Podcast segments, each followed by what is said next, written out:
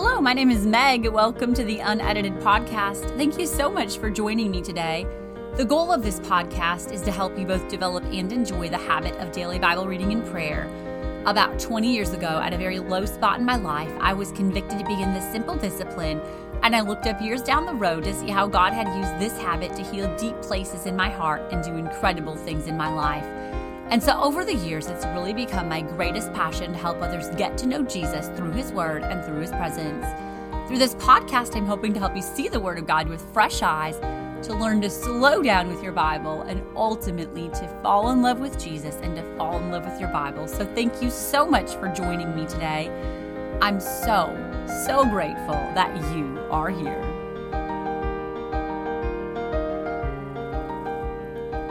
Hello, welcome. Happy Friday, or Saturday, or Sunday, or Monday, or whatever day it is in your world today. I hope it's a great day. Before we get started, just a little reminder to like, review, subscribe, and share. I would be so, so grateful. Today, we are going to go back to the basics again. I did an episode called Back to the Basics, I think it was two weeks ago, and just shared some of the reasons of why we read our Bible and pray. Today, I just want to talk about some very basic tips on how to establish the habit of Bible reading and prayer. I know that there are new listeners all the time, and I'm not sure if people are picking up where we are now at episode 124, 125, or if they're going back to episode one and listening starting from the beginning. But I just have felt to reiterate some of these very basic very elementary, very foundational things that are so important for each of us to remember. First and foremost, when it comes to establishing the habit of Bible reading and prayer, it is a just do it sort of thing. Like any habit, we have to make up our minds that we're going to do it, and then we have to put in the work to do it. It's like any good habit. We have to see value in it. We have to say, I am going to get to know Jesus, and this is the means he's given me to do it. Paul said that I may know him. And we have to have that hunger in our heart and see value in this habit. And then again, just put in the hard work and make the disciplined steps to establish this habit in our lives. And so, another very basic and very important thing to remember when we're establishing the habit of Bible reading and prayer is to remember that they go hand in hand, they work in tandem. You can't have all prayer and you can't have all Bible reading, just like you can't have all bread or just have all water. You, they work together, and it's so important that you uh, use them together. Um, personally, for me, when I read my Bible and pray, I was just talking to somebody about this a little while ago. I am back and forth. Some days I start off with prayer. Some days I start off with Bible reading. Some days I start off writing if my brain is just tired and cloudy. And I might go back and forth between each of those a few different times in any given morning. This is relationship. And maybe you're a person who has a very um, focused, very organized brain, and you, it works good for you, or it would work good for you to just do a solid block of time doing one thing and then a solid block of time doing another thing. God wired you like you, and He wired me like me. And so, as long as we're getting our hearts out through prayer and we're hearing back from God through His Word, we are reading our Bible and praying. It's really that simple. And so, again, just a reminder on those things it's just do it, and you can't do one without the other. It is talking to God. Prayer is talking to God. It's, again, that simple. Jesus gave us some instructions when it comes specifically to prayer in Matthew 5, and I'm going to give you the Megan paraphrase on this, but just bear with me here. He said, When you pray, don't be like the hypocrites who go and pray in the synagogues and stand on the street corners that they may be seen of many, that they've already been rewarded. But you go into your prayer closet, and when you shut the door, Pray to your Father who's in secret, and your Father who's in secret will reward you openly. And he says, when you pray, don't use vain repetitions as the heathen do. Don't use hollow, empty, shallow words. They think they're going to be heard just because they're saying a lot of words. He says, don't be like them because your Father knows the things you have need of before you ask him. And then he says, after this manner, therefore, pray ye, Our Father, which art in heaven, Hallowed be thy name, thy kingdom come, thy will be done on earth as it is in heaven. Give us this day our daily bread, and forgive us our debts as we forgive our debtors. And lead us not into temptation, but deliver us from evil. For thine is the kingdom, and the power, and the glory forever. Amen. So we can see in this passage, first of all, Jesus told us to have a time and a place, to go lock ourselves in a closet alone with God. And I would say, having a time and a place, a specific time that every day is your time to meet with God, is a massive, massive component of how to establish the habit of Bible reading and prayer. Do a little bit of legwork. You might have to try out some different options, but it has to be a place free of distractions because the enemy's going to fight you and your flesh are going to fight you in establishing this habit. And so if you can pick a time where the distractions are minimized and a time where a place where the distractions are minimized, that's going to go a long way. So first and foremost, time and place get locked away with God. And then secondly, like Jesus said, don't pray for a show. Don't worry about the tone of your words. This is about relationship. Bear that in mind. He just wants you alone with Him away from the crowds. And then the Lord's Prayer is a pattern to be followed, not a prayer to be recited. So, a pattern to be followed, not a prayer to be recited. And I did a whole episode on this um, you can go back and listen to that. Really went into a little depth on each of the sections of the Lord's Prayer and the components of the Lord's Prayer as prescribed by Jesus. Use it as a pattern. Next, be vulnerable. Jesus, again, does not want you to sound a particular way or use particular words that you've heard other people say. He's looking for honesty, for truth, for sincerity, for faith. He's not waiting for us to have the right words. He's just desiring for us to spend time with Him, to build a relationship with Him, to hear back from Him in His words, through His word, and just to talk to Him about our lives, everything that it is involved with our lives. And so, just to kind of reiterate those points, remember prayers talking to God, establish a time and a place alone with God. Don't worry about your words or the tone of your words. Just remember it's about relationship. Number four, be alone with Him. Number five, use the Lord's Prayer as a pattern. And number six, be vulnerable, be honest, be real with Jesus. Some tips on how to read the Bible. First of all, remember that there is no way, no wrong way to read the Bible. It is food for your soul, and anything you read is going to feed your spirit. So important to remember. And when we first set out to read the Bible and pray, we have two primary goals. Number one, to find out how to be saved. And after we're saved, to feed our heart, our mind, and our spirit, because we cannot survive spiritually without spiritual food, just like our physical man cannot survive physically without physical food. And a lot of times people will ask me, where do I start reading? Really, honestly, there's not a bad place. I think having some sort of a pattern is very good when we're starting out.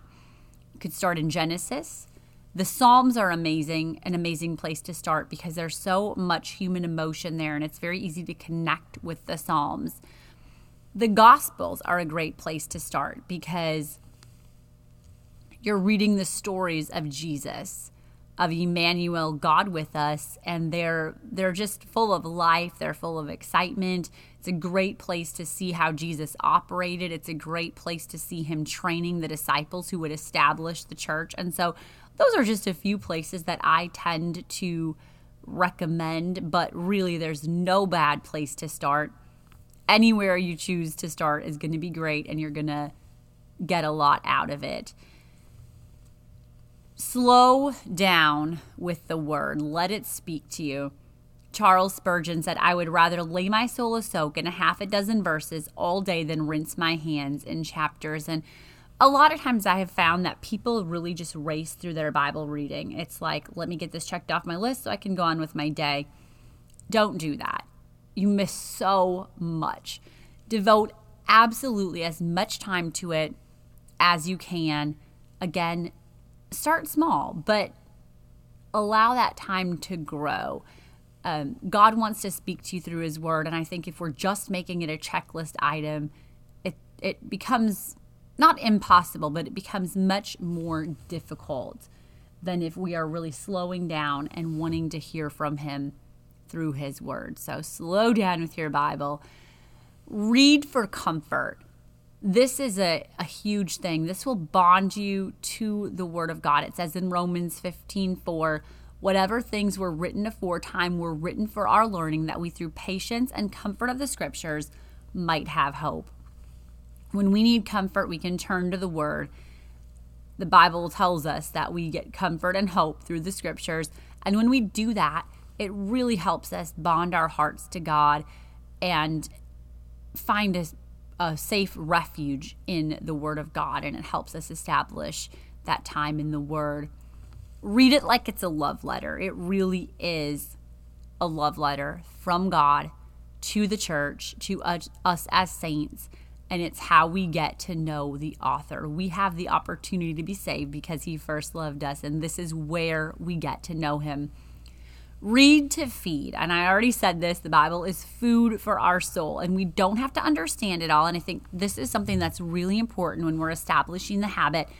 Take the pressure off of I have to understand this all or I don't understand it because I don't understand it is an excuse that I have heard so many times. Your body doesn't understand what happens every time you put a particular type of food in your mouth. It just gets fuel through the calories, through the protein, through the other things, the vitamins, the nutrients that are contained in that food. And your spirit will be fed even if you don't intellectually understand. Now, the Bible does tell us to study to show ourselves approved unto God. So we should make an effort to understand. But if we don't, it's not a reason to stop reading. And so read to feed. And honestly, your Bible is going to become your best friend. The more you're in it, the more you're going to fall in love with its pages. And so, again, just some super duper basic tips on reading your Bible and praying. I'll just reiterate those about um, Bible reading. Remember, there's no wrong way to read the Bible. Um, remember that you can start anywhere. Slow down with the word, let it speak to you. Read for comfort. Read it like it's a love letter and read to feed. Read to feed your soul. Today, I'm going to share a little journal entry called Little is Much. And I wrote this back in, I think it's like 2018. I was training for a half marathon, which I wasn't able to actually complete. Um, but it was inspired by a little message that popped up on my workout app. And so today's unedited journal entry little is much. Several weeks ago, a little tip popped up on my running app. A little workout is better than no workout. The following day at church, I felt so incredibly weary and remember saying to God, I just feel like I have nothing to offer you. Immediately in my mind, I heard a little praise is better than no praise. A little prayer is better than no prayer. Often the enemy will keep us from offering what we have because it doesn't seem like enough. He is well aware that our little in God's hands has miracle potential. He has not forgotten the little boy's five loaves and two fishes feeding thousands. He has not forgotten the little widow who had only a box of oil in her house, and how her obedience to the man of God made that little box of oil become enough to pay her debts and provide for her family. Little has always been much in God's hands. The only requirement is that we give the little we have. I am reminded of the widow of Zarephath in 1 Kings 17. In the middle of extreme drought and famine, the man of God, Elijah, came to her and asked for a little water and a morsel of bread. She responds by saying, I only have a handful of meal and a little oil and I am gathering two sticks to go bake one last cake for my sons and I.